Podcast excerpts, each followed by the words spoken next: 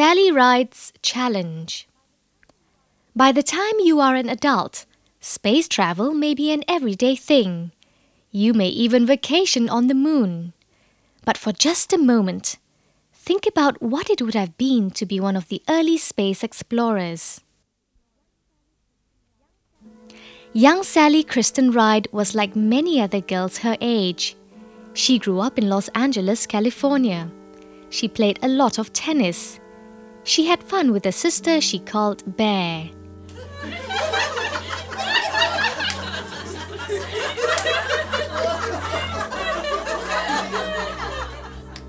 She went to church with her family.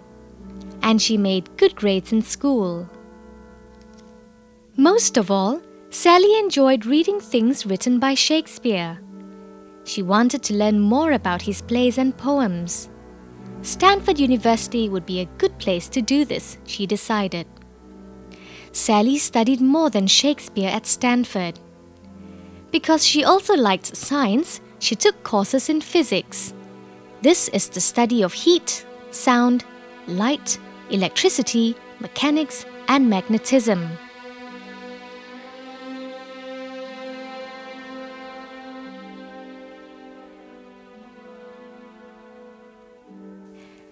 Another subject that has always interested Sally was astronomy. She liked to look at the sun, the moon, and the stars. They were so far away, they hardly seemed real. She wanted to know more about them. Sally found a way to learn more about the wonders of space. She put these two sciences together. Now she was able to study the universe in a different way. What were stars made of? How were they formed? How old were they? How did they move? What made them change? Sally was eager to learn everything she could. Then came an important day in 1977. While Sally was reading a Stanford newspaper, a story caught her eye. It said that the National Aeronautics and Space Administration needed people to train as astronauts. A background in science was essential. Sally became excited when she read the story. She had not dreamed of such a chance.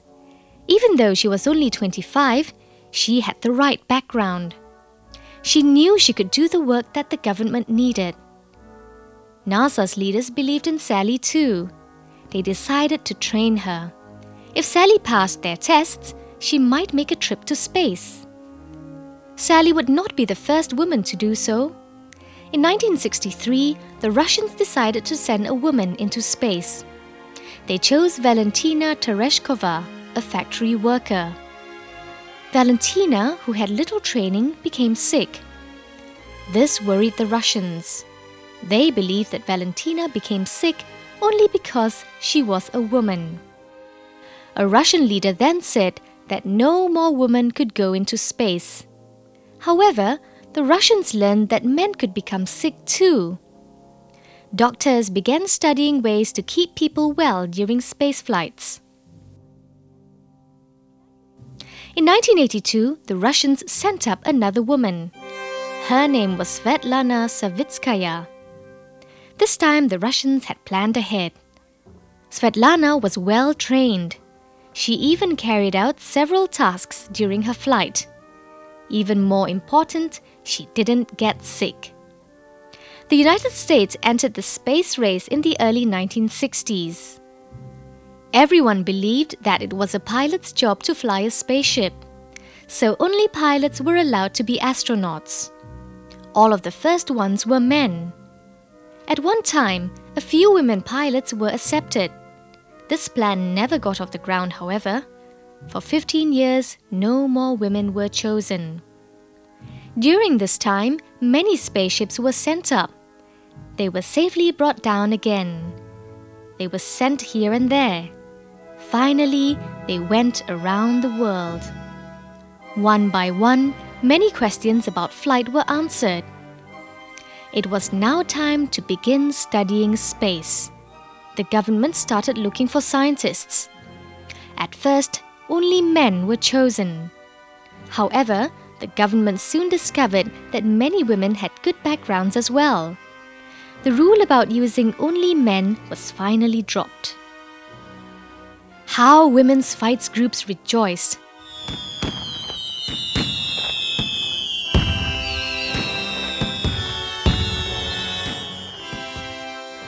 They thought it was a victory for women.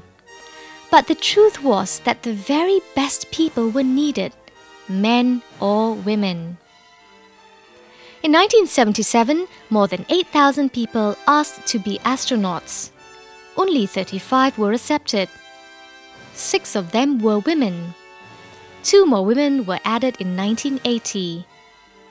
The eight women were Anna Fisher, Kathryn Sullivan, Margaret Rhea Seddon, Mary Resnik, Shannon Lucid, and Sally Ride. All were accustomed to hard work. Each was open to new ideas as well. After six years of training, Sally Ride was chosen for the Challenger mission. It would be the United States' seventh space shuttle flight. To get ready, Sally worked almost 12 hours a day, six days a week she trained to fly an airplane. She was taught how to stay alive if she landed in the ocean. And she learned to adapt to sudden acceleration and extreme heat and cold. However, Sally was not always isolated from people. She had time to become friends with the other women in her group. And in 1982, she became the bride of astronaut Steven Hawley. By June 18, 1983, more than 500,000 people had arrived at Kennedy Space Center in Florida. Dawn found them standing on beaches looking up in the sky. They had come to see America's first woman in space. Nine, eight, seven, six, five, start. Two, one, booster ignition and liftoff of the space. Sally was surprised. She did not want people to think that she was more important than the other crew members. Four very able men were making the trip with her. Their names were Commander Robert Crippen, Frederick Hodge, John Fabian, and Norman Thagard. These five people were the best to be found for the job at hand. Sally felt proud to be part of such a well trained group they were going to try many new tasks in space. The liftoff went well. The 100 ton blue and white ship flew up like a bird. Sally tried not to sound excited on the radio, but she said that her upward flight was like a trip to Disneyland. Then it came time for everybody to go to work. Ground. On at the 180. Roger, Houston, on at the 180. This now view from the cockpit. Uh, we're starting off with our world map, our computer. It shows us where we are over the Earth. And I'm panning back, and as I do so, you can see the uh, aft end or the, the rear end of the laboratory. The Challenger had to prove itself. It was like a truck that shipped things. Some of its customers were government of other countries Canada, Indonesia, and Germany. Sally's most important job was to work with a long robot arm. With the arm, she moved a packaged German laboratory out of the ship. Later, she reached out and caught it. Then she carefully pulled it back again.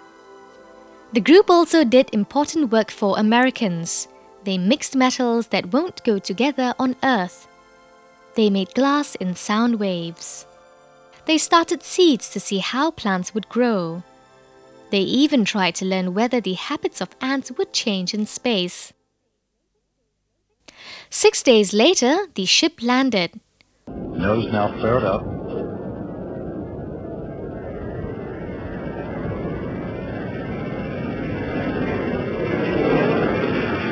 Landing gear down and locked.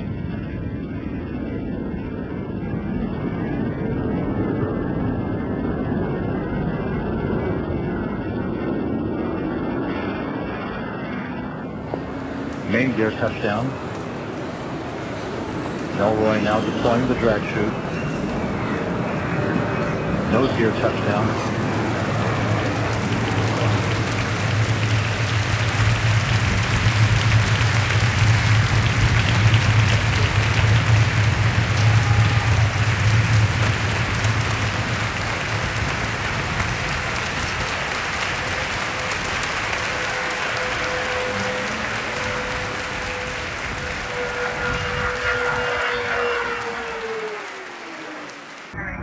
Atlantis. We'll stop. Roger, Atlantis. Welcome back to Earth, and congratulations on a truly spectacular mission expanding our new home in space. All over the world, people cheered. Hundreds of news stories were written about Sally. She was asked to appear on many TV shows. All of this attention didn't change Sally. She learned many new things, but she had a lot of fun. Most of all, she felt proud to be part of such an important flight. To those of you who listened to this passage and wishing to be just like Sally, go ahead with your dream.